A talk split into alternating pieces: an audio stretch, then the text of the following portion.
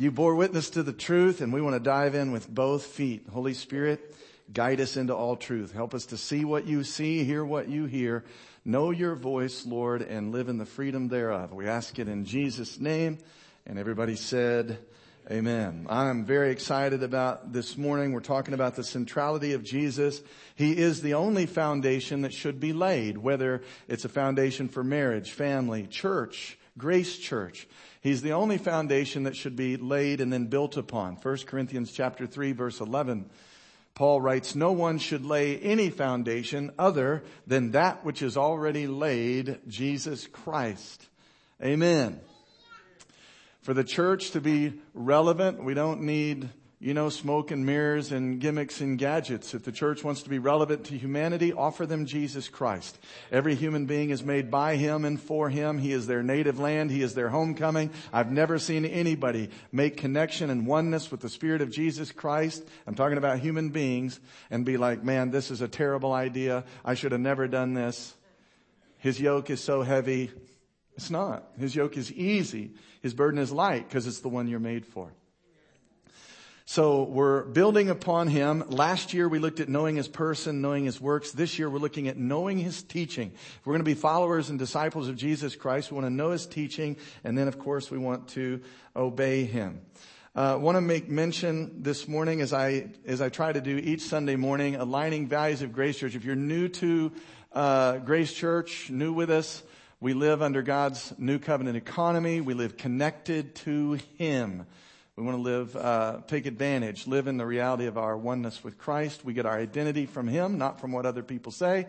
We put God on display.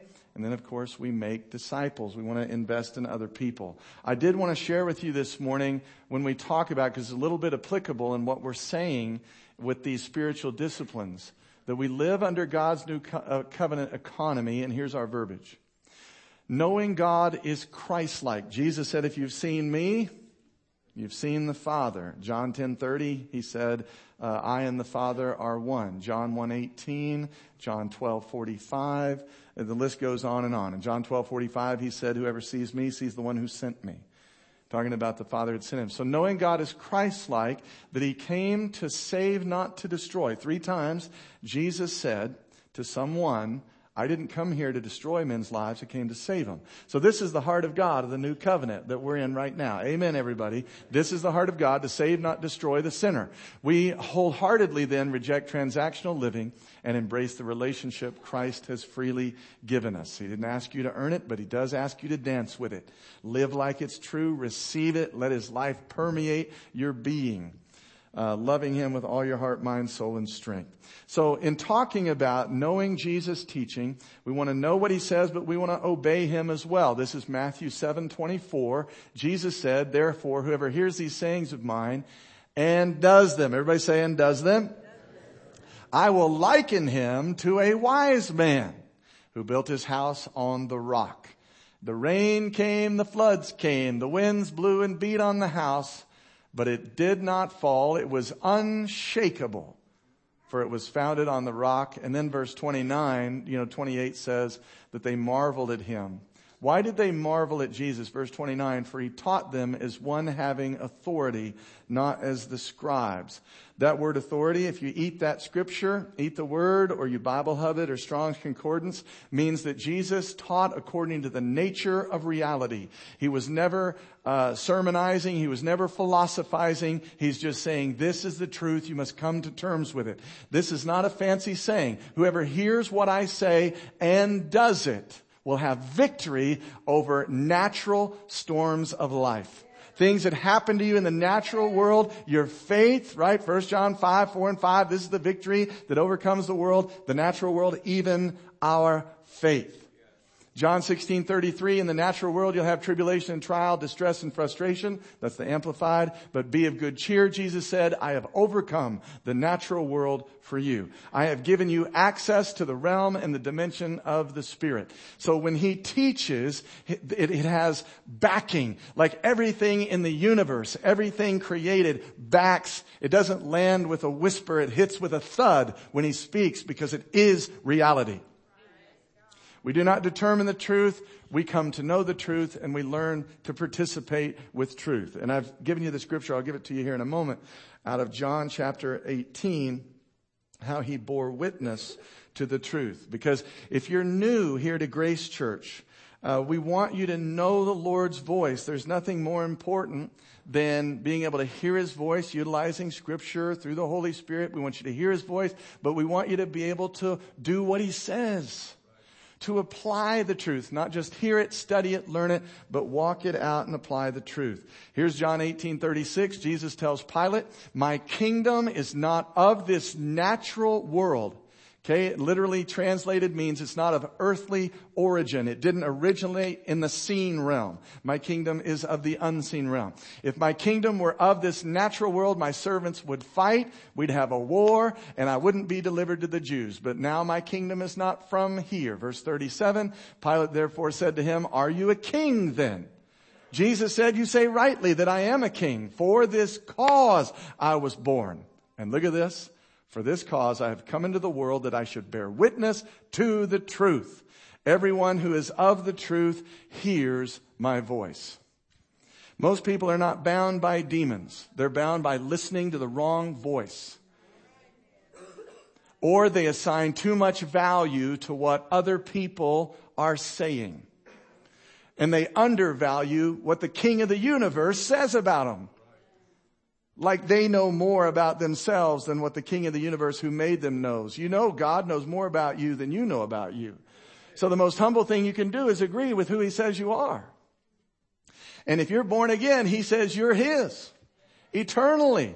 That he put the down payment of your inheritance, the promised Holy Spirit on the inside of you. You're his possession. Praise God. Amen. Amen. We belong to him. So let's, uh, let's understand that as he bears witness to the truth, life in the spirit, everyone who is, is of that realm, the spirit and truth can hear his voice. Look at John 8:31. Then Jesus said to those Jews who believed him, "If you abide, live, remain in my word, that's logos, you are my disciples indeed, and you shall know the truth, and the truth shall make you free." So truth isn't something you determine. There is no my truth, partial truth, whatever. There's only God's truth. And as human beings, we didn't invent it. We just get to come to terms with it. But if you, this word know, if you know the truth is a oneness term, it means if you participate with it, you agree with it, you walk in it, you're going to live a free life. It's not just talking about head knowledge. Truth is a person. Jesus said of himself that he is the truth. So since Jesus taught spirit, Jesus bore witness of spirit and truth. And I read it earlier in John 14. Remember, he said that the world, when he sends you the Holy Spirit, the world uh, can't receive the Holy Spirit. Why? What did he say about the world? They can't receive him. Why? They can't see him. So he's telling Pilate, I'm bearing witness of an unseen realm. It's called truth. I'm bearing witness of life in the Spirit. 1 John 5, 6 says the Spirit is the truth. So we want you to be able to walk in, live in, be aware of, and act on truth, apply the truth on a daily basis because the truth is the parent realm. The Spirit is the realm you came from. Amen? God formed you from the dust of the ground, but when did we stand up in the book of Genesis? When did we become a living being after He breathe in us. And then after the cross, Jesus, first thing he does is go immediately to the disciples in John chapter 20, verse 22, and it says he breathed on them and said, What? Receive. Receive. Uh, re means again, once again. Receive means to possess the Holy Spirit. So we came from the realm of the Spirit. God is Spirit. Scripture talks about that everything that's in the seen realm came from the unseen realm. It is the parent reality. Amen. So therefore, 3 John chapter 1 verse 3, this is the Passion Translation. I was filled with joy and delight when the brothers arrived and informed me of your faithfulness to the truth. They told me how you live continually in the truth of Christ. That is our heart's desire. Oh, I just want to get on my knees and implore you. We want you to live continually in the truth of Christ. The real reality, not what the world is selling you. Regurgitated flesh over and over again. Ah. They're like, lap it up, lap it up, sensationalize it. Here it comes. We'll sell it. We'll repackage it. We'll give it to them. There's no life in the flesh. That's like a fish. How many of you know, according to Genesis, God spoke to the seas to bring forth fish. So, so water is in fish. Cause fish came from water. We're like the fish sitting in the, in the, in the water looking at the beach thinking, man, I know there's life in that. Did you know if a fish jumps out of the water onto dry land, you don't have to kill him? Death is inevitable. God said, if you eat of this tree, if you declare independence from me, from life in the spirit, you'll surely die. Separation is exactly right. A fish separate from the water cannot live. Life is in the spirit. Jesus said in John 6, 63, my words are spirit and they are life. His words, he said, I bear witness to the truth. Whoever's of the truth hears my words. If you're my disciples, you'll abide, you'll live and remain in what I say, my spiritual words. He who has ears to hear, revelation, the whole letters to the churches are all about whoever has ears to hear, let him hear what the What's it say? The Spirit is saying. So just like you have physical ears, you have spiritual ears. And that's where your life is.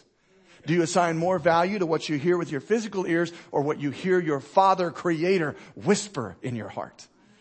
Assign more value to what's coming to you from the unseen voice rather than the natural voices around you. You do not determine the truth. This is, this is what is so sad. I don't want you to get up to heaven one day and be like, I can't believe all that was true about me. I can't believe I possessed all that pertained to life and godliness. And I never spent one minute walking in the real reality. Oh, I don't want that to happen to you. I don't want you to get to heaven and meet Jesus and be shocked. I want you to know what he's like here. Know his person, know his personality, know his character, and know his spirit. Come on, give him praise in the house of God. Know those things now. Why does this matter? This is what he preached. Thy kingdom come, thy will be done on earth as it is in heaven. Well, if you think we're going to know God in heaven, Jesus brought a way for you to know God in the earth. He brought the spirit of heaven with him that's how the kingdom came. Luke chapter 1. Around verse 33 through 35, Mary asked the angel a very valid question. How is this going to be? How, how's there going to be a king in his kingdom? How's this going to happen? I don't know a man. Know a man. Okay, we just read John 8 32. If you know the truth, same Greek word. How can this be since I don't know a man? What, what did the angel say? What was the first thing out of his mouth? The Holy Spirit will come. So, and then, then he says, and then the power, dunamis, the power of the highest will overshadow you, Mary, and you'll bring forth, it'll be conceived in you, the Son of God. And just like the Holy Spirit conceived Jesus inside of Mary's womb, He comes and He conceives Jesus inside of your heart's spiritual womb. Not a physical womb, but a spirit. And you are able to bring forth the Son of the living God. To manifest Him. That when people see you, they can see Him because He's in there. Does that make sense to you? So if the, if the kingdom of God came in Luke 1 via the Holy Spirit, how does he come today? He's, his rule comes by the Spirit. 2 Corinthians 3.17. The Lord is the Spirit. I thought Jesus was Lord. He is Lord, but he lords human beings by the Spirit. The Lord is the Spirit, and where the Spirit of the Lord is lording Brian, there's liberty. And you shall know the truth, and the truth will make you free. Jesus called the Holy Spirit the Spirit of truth in John 14, John 15, and John 16. Three times he called him the Spirit of truth. So that's, that's how it happens. Boy, I went on a divine rabbit trail there, didn't I? we want to continually live in the truth of Christ, the real reality. Spirit and truth. Lord, if there's something else with Mary that I was supposed to say, just bring that back to me. Verse 4. It is the greatest joy of my life to hear that my children are consistently living their lives in the ways of truth. Amen. So here at Grace Church, we want you to see the amount of time every day that you're living in the real reality of who God says you are, who you are as a new creation. We want the amount of time you're, you're spending acclimated to truth to increase every day and not live a false narrative. Oh yeah, man, that's, I was talking about, thank you, Holy Spirit. I was talking about uh, the Holy Spirit and and coming to Mary. Jesus brought what was over there. Thy kingdom come, thy will be done the kingdom is the will of God. Thy kingdom come, thy will be done. So when he's lording you, his will is trumping yours. And so Jesus brought the spirit of heaven to you so that you could know God here. See how he tied all that back together? It's amazing. I'm not smart enough to figure all that out. But you, we know God in heaven, right? We know Him by the Spirit. Well, we, you can know Him here by the Spirit because Jesus brought the Spirit of heaven here and put Him inside you to reveal God to you. Give you a relationship, a living, vibrant, heart to heart relationship with God here. Right? You've heard the song, Everybody Will Be Happy Over There. Some of you older folks. Everybody will be happy over there. What if, what if who's over there came over here? Right, Paul? when we all get to heaven, what a day of rejoicing it'll be when we all see Jesus. We'll sing and shout the victory. Well, that must be why I'm singing and shouting now because I've seen him. I've already seen him. Does this make sense to you? Say, brother Steve, I I don't know about it. You're talking about seeing Jesus. Well, I don't see him physically. I see him in the spirit. I have eyes in the spirit. I have ears in the spirit. You know he's there. He talks to you. if you haven't seen him, ask to see him.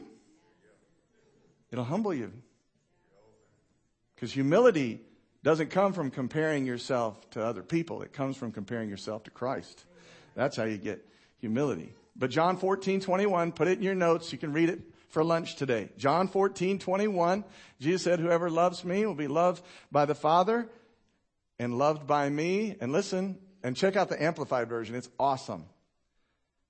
And I will come and show myself to him. I'll allow myself to be clearly seen by him, whoever loves me. Amen. Luke 11:10 Whoever seeks finds whoever asks receives. Jesus said that. Can he lie?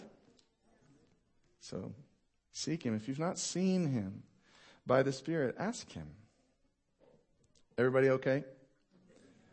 So we want the amount of time you're spending every day to in, in truth to increase. I don't want you living in the nasty natural, trying to derive life out of it.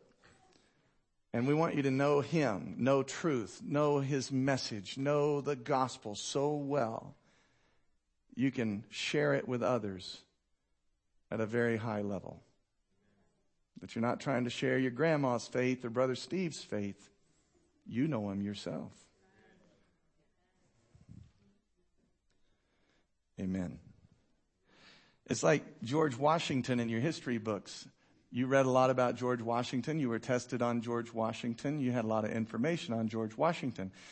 But had he come to your classroom for 200 days of the school year, you'd really know him.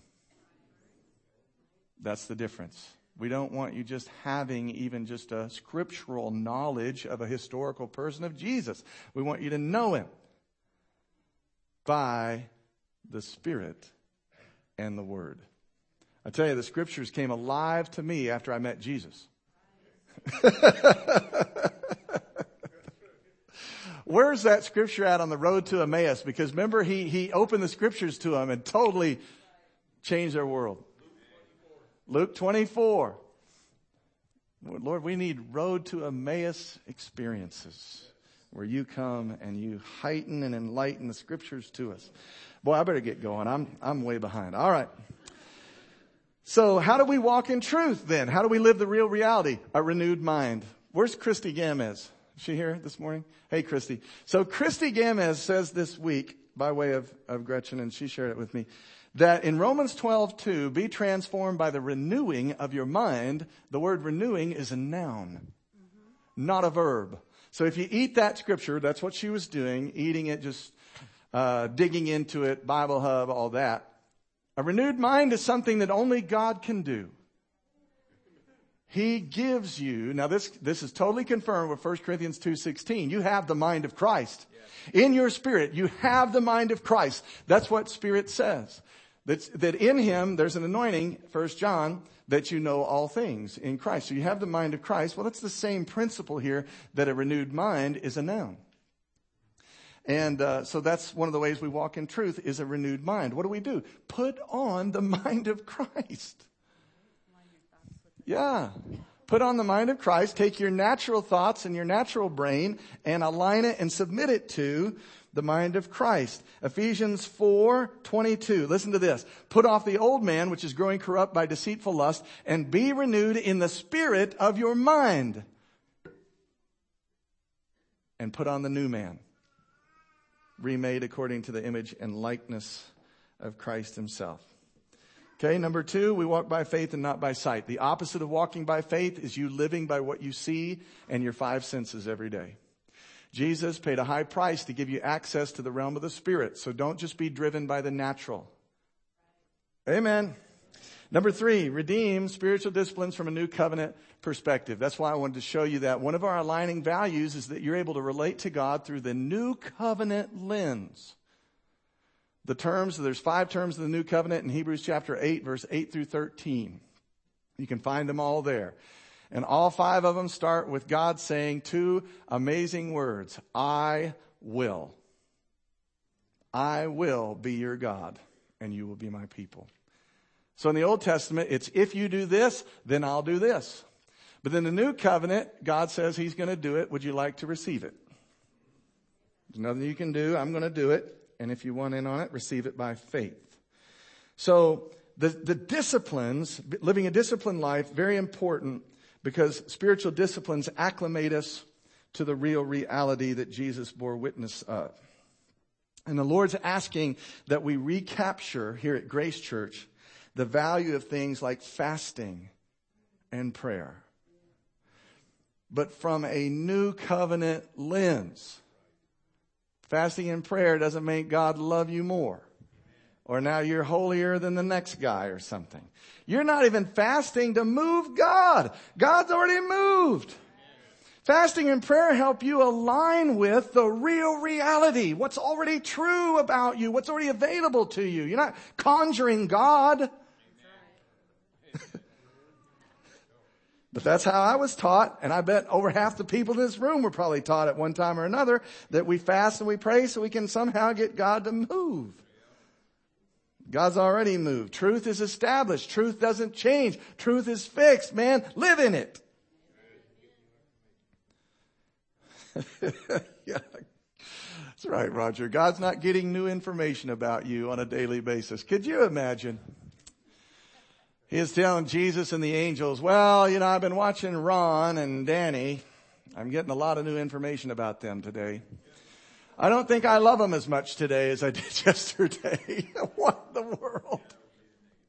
See how silly we are? Silliness. Recapture, listen to me, prayer as listening. That's new covenant prayer. Prayer is listening. Prayer as receiving. When's the last time that you utilized your prayer time to just receive from the vine, Jesus Christ? to be still and listen to the voice that says good things about you. And he washes you with his word. Just taking time to uh, pray in the spirit. It builds your most holy Faith. Yeah, builds up your most holy faith.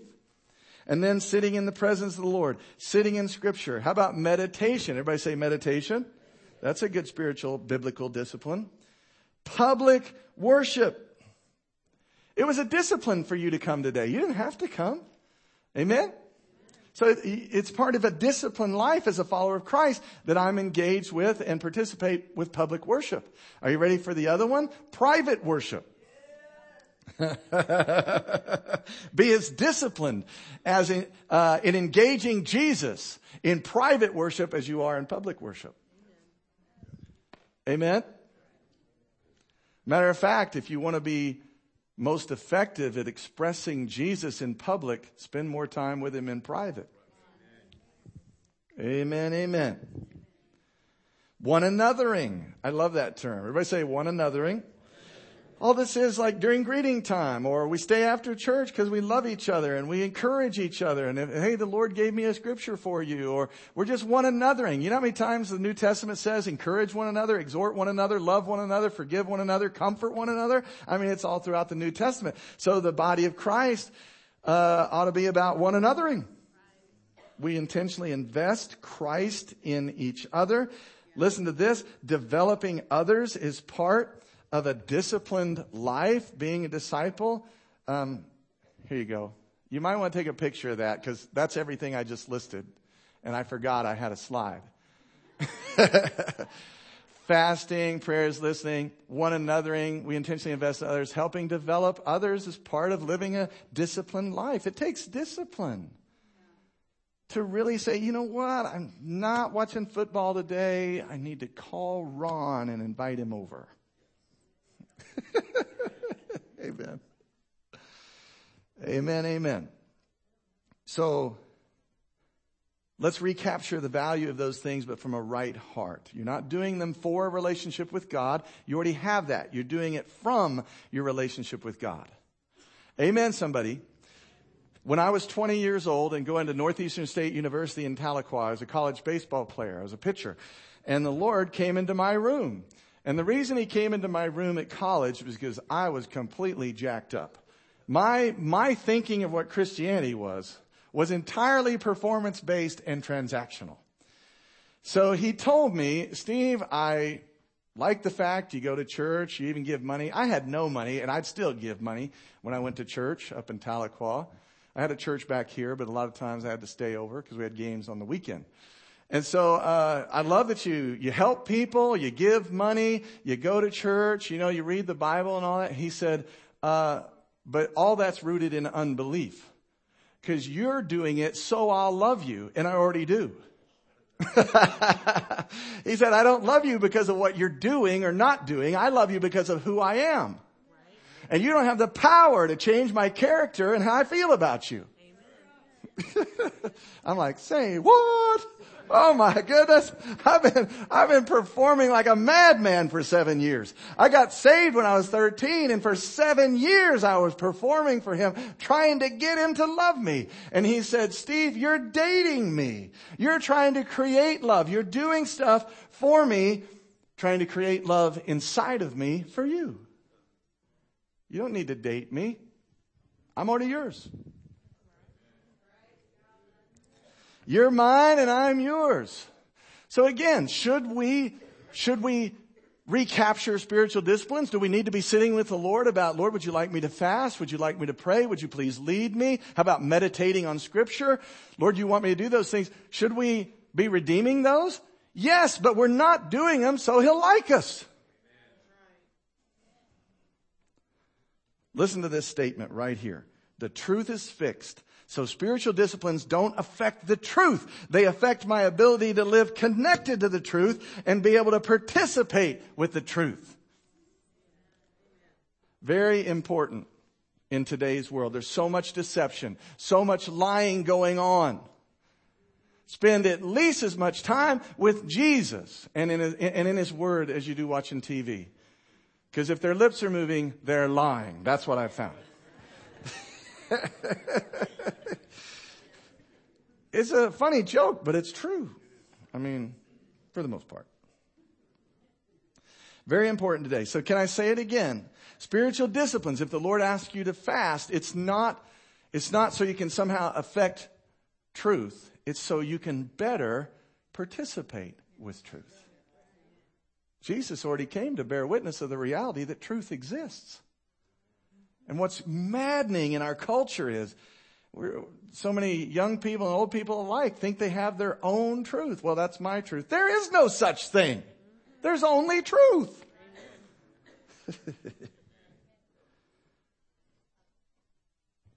Spiritual disciplines help us be taught of the Lord. Everybody say, taught of the Lord. So, so they help us be taught of the Lord and taught of truth rather than what the world's dishing out. Very important. Let's go back to Romans 8, 14 through 19. Man, I gotta get cracking. My stars. All right. uh, Passion Translation. Romans 8, 14. The mature children of God are those who are moved by the impulses of the Spirit, led by the Spirit. You didn't receive the spirit of religious duty. That's not what spiritual disciplines are about. Leading you back into the fear of never being good enough. How many of you know there's two-way street in self-righteousness or self-centered, self-based righteousness. You're either going to feel like you're never good enough or you're going to think you're all that in a bag of chips because you fasted a day. Your fasting didn't change anything other than your ability to really participate with the realm of the spirit. You're telling your flesh you're not in charge. And it needs to be told that. Amen? But you ever see the spirit of full acceptance. How about that? Full acceptance and folding you into the family of God. You'll never feel orphaned, for as he rises up within us, our spirits join him in saying the words of tender affection, Abba, beloved Father. For the Holy Spirit makes God's fatherhood real to us, the real reality, as he whispers in our spirit man, you are my beloved child. Oh, there's nothing better than that. Verse 17, and since we are his true children, we qualify to share in all of his treasures. We're heirs of God himself. And since we're one with Christ, we inherit all that he has, uh, all that he is and all that he has. We will experience being co-glorified with him provided that we accept his sufferings as our own. That's what the Lord was telling me in my, in my dorm room. Steve, I already love you. I'm inside of you. I live within you. My love is present all the time with you. So we're joined to him. We have all that he has, all that he is. I'm convinced, verse 18, that any suffering we endure is less than nothing compared to the magnitude of glory that's to be unveiled within us. The entire universe is standing on tiptoe, yearning what? To see the unveiling of God's glorious sons and daughters. Where? Here. Nobody in heaven needs your help. Thank God he didn't say the entire universe is standing on tiptoe ready to sing everybody will be happy when we're dead. Yay when we're gone. and send the world plummeting to hell in a handbasket. That's not our job. Amen. And if your reading of scripture, I said this last week, I'm going to say it again, doesn't increase your love for humanity, you're not reading it with Jesus. you're, you're a legalist.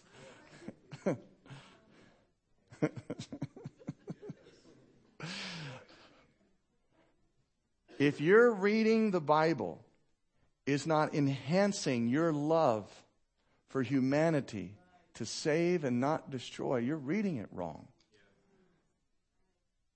Because as long as we're here, man, as long as we're here, grace and peace, let's reconcile the world to Jesus Christ. Doesn't mean we don't speak the truth. We do, but we speak the truth in His love. Amen. All right. So Jesus' is perfect theology, He never modeled transactional living. Could you imagine just seeing Jesus beg the Father for some money or please God, please Father, just help me here. You know, if I heal this guy, would you love me more? Can you imagine Jesus healing people so the Father would like him? No. You do not gain God through self-control. You gain self-control through submission to God's love. Self-control is a fruit of the Spirit. You walking in and under the influence of the Spirit, self-control is love's victory in your heart. We don't gain God through spiritual disciplines. We experience in greater measure the truth of our relationship with God. Christ has freely given us. He gave you the relationship and spiritual disciplines allow you to, to start experiencing the reality of uh, what you've been given. Amen. 1 Corinthians chapter 2 says, and I think it's verse 12, that the Holy Spirit is given to you to show you everything that's already freely yours in Christ. Really, seriously, read that. 1 Corinthians chapter 2, it's verse 12. You can read 9 through 14. It's all incredible. But verse 12 specifically says, uh, he's there to show you everything that's already yours in Christ. So a key in spiritual disciplines is get in the habit of practicing spiritual disciplines when it's easy. Don't wait till you're in the pressure cooker. Start acclimating. Acclimate yourself at 5 a.m. when nobody's yelling at you in traffic. Acclimate yourself to the real truth. I have a good friend, Pastor Lee Armstrong, down in Durant, Oklahoma. Part of his prayer and meditation time in the morning is this declaration. Father, I forgive anyone right now who may harm me today. He's just acclimating himself with the reality that in Christ, I can forgive that person. That person is uh, forgiven. At least the price has been paid for their forgiveness. I can participate with that. Does that make sense to you? So we could pick any of these. I want to pick meditation this morning. I want to talk about meditation as a spiritual discipline. Uh, because the world's tried to pervert meditation and say it's the disengaging of the mind. Uh, it's not. Biblical meditation is engaging the mind with truth and with realities that are unseen, but very, very real. The reality, I'm going to engage my mind with the reality that even when I don't feel loved, I am loved by God. When I feel rejection and condemnation from the enemy, instead I'm going to engage my mind. I'm going to meditate on Romans 8 1 that there is no condemnation for Steve because he's in Christ Jesus. Does that make sense to you? I'm going to engage my mind with the real reality that I'm forgiven even when I don't feel forgiven and the enemy's bashing my brains in. You've got to be able to access truth. Touch your neighbor and say, access truth. Touch him again, say it's super important. Jesus included loving God with all your heart, mind. Jesus included that. Love God with all your mind. So we're giving our mind to Christ when we meditate on truth. We're giving our mind to Him and exchanging it for the mind of Christ that we do have. We're putting on the new man. We have to start. If you if you spend no time meditating on truth, I'm asking you need to start spending time meditating on the real reality. If you don't, the enemy's going to clean your clock through the natural realm and your five physical senses. He will clean your clock, guys. Start spending time meditating on what is true. True about God, true about you. And guess what? It's not just true about you. It's true about your children. It's true about your coworkers. He loves them too. You need to engage with that. He died for them too. Engage with that. Your mind is the gateway to the heart. I encourage you to write that down and do a study on that. The mind is the gateway to the heart. And according to Matthew 13, Jesus Christ, your heart is soil. So it's like this sifting mechanism, like you see flour. Honey, what's that thing called that you put flour in? Oh, it's a sifter?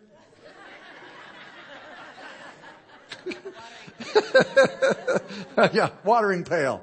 Big revelation. You can tell I spend a lot of time in the kitchen.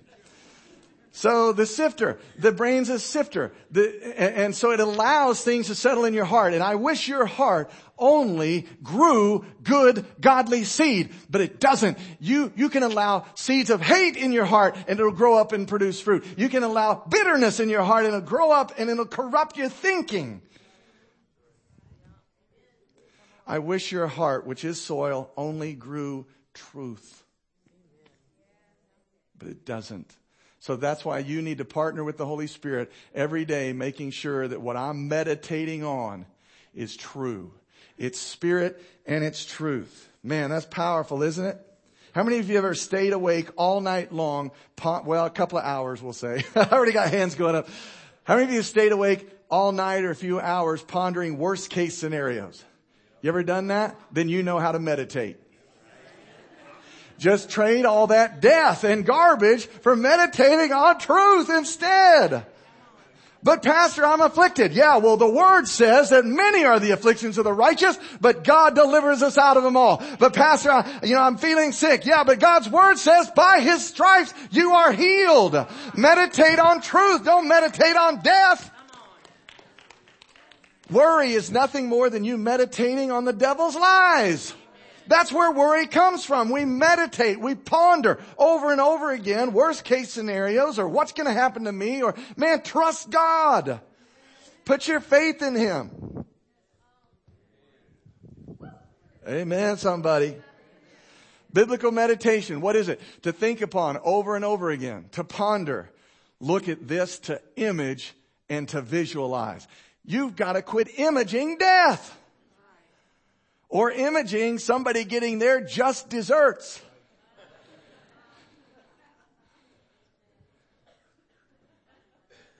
Visualize the victory you already have in Christ. Visualize the truth. Jesus told Pilate, one of the reasons I'm here is to bear witness, to give evidence of the realm of truth. It may be unseen to the natural man, but it's very real and it's the parent reality that every human being came from. I'm trying to get them back to abiding in truth. That's the realm they came from. Let me get them back to abiding in spirit. That's the realm they came from. That's life to them, not the natural world.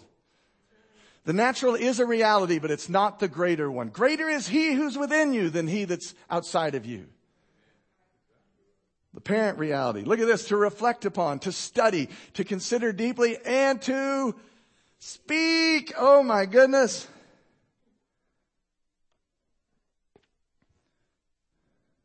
There's people that meditate day and night on death and negativity.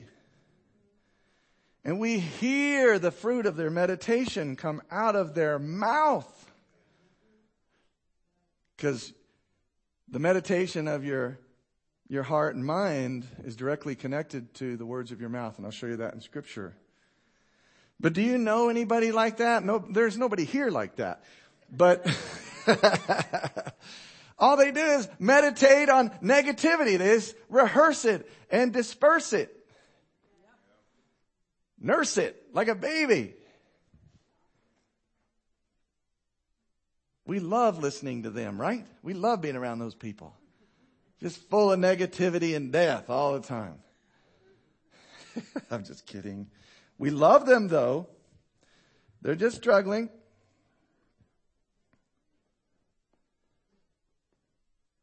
Meditation is a form of prayer because it's a form of listening and aligning ourselves with God. His word, His truth, His presence, His love, His Son, His Spirit. We're aligning ourselves with Him through meditation. Uh, the the, the uh, Greek New Testament definition of the word prayer is a divine exchange. You're exchanging your desires for His. That's what prayer is. It's what meditation is. I'm just going through a transformation here in truth. My desires corrupt in the flesh for his desires. Psalm 37, 4. Delight yourself in the Lord and he'll give you the right desires. How many, can I get a witness that the desires of your heart are different on the days that you've delighted yourself in the Lord than when you're not? So let's say it this way. Delight yourself in the Lord. He'll give you the right desires and then he'll give you the desires that are in your heart that are his desires. Amen. So, well, I've said all of that. What else you want me to say, Lord? oh yeah. Speak. One of them is to speak. So the most important voice in this world to you is the Lord's voice. The second is your voice. So speak life over yourself. Speak life over your children. Speak life over your grandkids. Speak life over your spouse. Well, you don't understand what she's like. Well, then she needs life. Speak life to her, even if it makes her mad. It'll be like heaping burning coals on her head. Right? That's what Corinthians says. I don't think it's talking about real physical coals. Speak life. Stop putting the devil out of a job. Some of you accuse yourselves day and night. The devil doesn't, he just peeks in It's like, well, they got it. I'm, I'm out of a job here. No accusing to be done here. They're doing it all. Stop beating yourself up. The second most important voice in this world is yours. Start speaking life over yourself. Where's brother Matt? Matt, raise your hand. Matt Bacon's one of our worship leaders here, great drummer, great guitar player, etc., etc. Matt's going to join me on live stream this Wednesday night at 6:30. I want you, I want you to listen to this because not even a year ago when he and I started meeting on a regular basis, he had believed a lie that the good Christian life, and he'd been in church many, many, many years but he had believed a lie that the good Christian life was no longer available for him. He had made too many mistakes. His dad, his family, his upbringing, too much had gone wrong, and he judged himself unworthy of life in the truth. He's going to share that uh, in way more detail on Wednesday night. But guys, we got to learn to see life and speak life within ourselves and stop judging ourselves un- worthy. Psalm 19:14, I'll wrap up with this. Look at this, guys. Let the words of my mouth and the meditation of my heart be acceptable in your sight. O Lord, my strength and my redeemer. Wow. So, first of all, what's acceptable before the Lord? Truth. Philippians 4 8, write that one down. I won't get to it today. Whatever is pure, whatever is just, whatever is worthy of praise. Think on these things. Literally meditate again and again. Think upon these things. What's true about you? What's true about your spouse? Meditate on that. You're not saying you don't see the ugliness or the other side, but if you're going to meditate on something, don't meditate on death about them. Meditate on truth. I, I know your boy's acting up, but find the truth about him and start meditating on it. Oh, I'm preaching good right now. whatever's true, whatever's just, let the meditation of my heart be acceptable. Those things are acceptable. Scriptural, scripture is acceptable. Spirit is acceptable. Truth is acceptable. Jesus is acceptable. Let these be your meditations. And then don't lose sight of the fact that the words of your mouth come directly out of the meditations of your heart.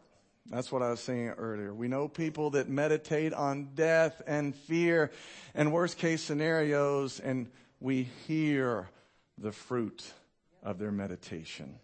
Let's let the world hear the fruit of our meditation as we shift in the body of Christ and within Grace Church to stop meditating on death. Let's recapture spiritual disciplines from a grace perspective. I'm not earning anything. It is my joy to sit with the one who saved me. It's my joy to sit with the one who's already accepted me in the beloved. It's my joy to sit with and listen to the one who's already made me one with himself. Boy, that's powerful. Amen. Go ahead and give God praise. That's powerful. Stand to your feet. Team, you guys can go ahead and come back. My goodness. Wow. My goodness. Did you get Philippians 4, 8, and 9? Read that one. We'll talk about it next week. As you meditate, truth becomes the lens you look through. That's what we want. We want, we want truth to be the lens you look through, not the worldly, natural perspective. Thank you, Jesus. I also want to make mention, I did mention Philippians 4 8. The True You book, where's Jody? Jody, do we get any of those in? Okay.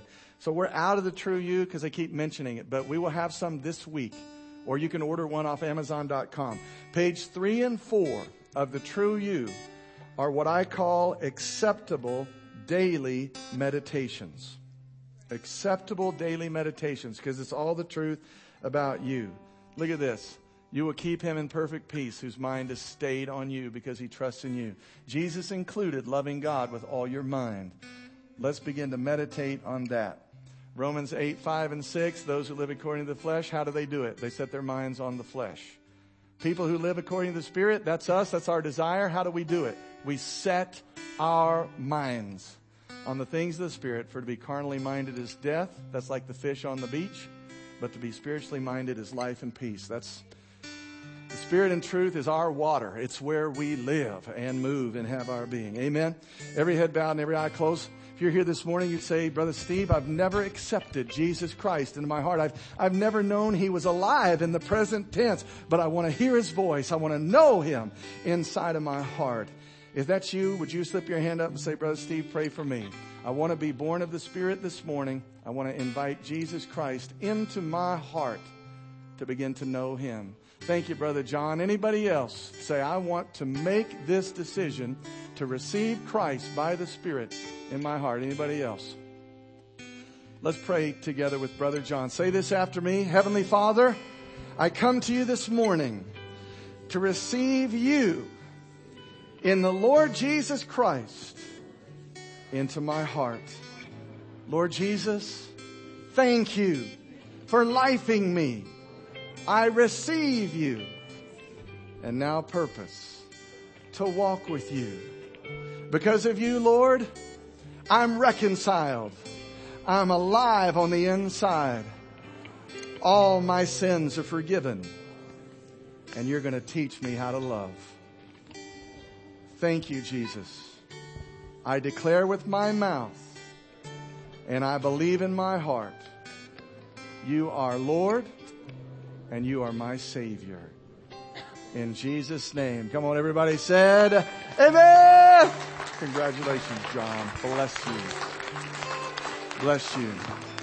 Let me pray for the church. Father, I thank you this morning that we at Grace Church are making a decision to redeem spiritual disciplines. And we're not just going to do something for you. We're going to sit with you and ask, what would you like for us to do? And Lord, that we're going to do it from a new covenant lens. But Lord, we want to be able to begin to meditate on truth. I pray for those that really struggle. People that struggle sleeping because of fear or anxiety. I break that off of you in the name of Jesus Christ. The enemy has no gain lot nor portion over you or your sleep time. And Lord, that we engage now full on with truth. May the words of our mouth and the meditation of our heart be acceptable, Lord, because it's set on you. We love you and we love each other. In Jesus' name, everybody said, Amen. Come on, give him praise one more time. Let's sing this together before we dismiss. Let's worship and bless the Lord together. You've been listening to Grace Church, advancing God's kingdom, one heart at a time. For more, visit us online at gracechurch.community.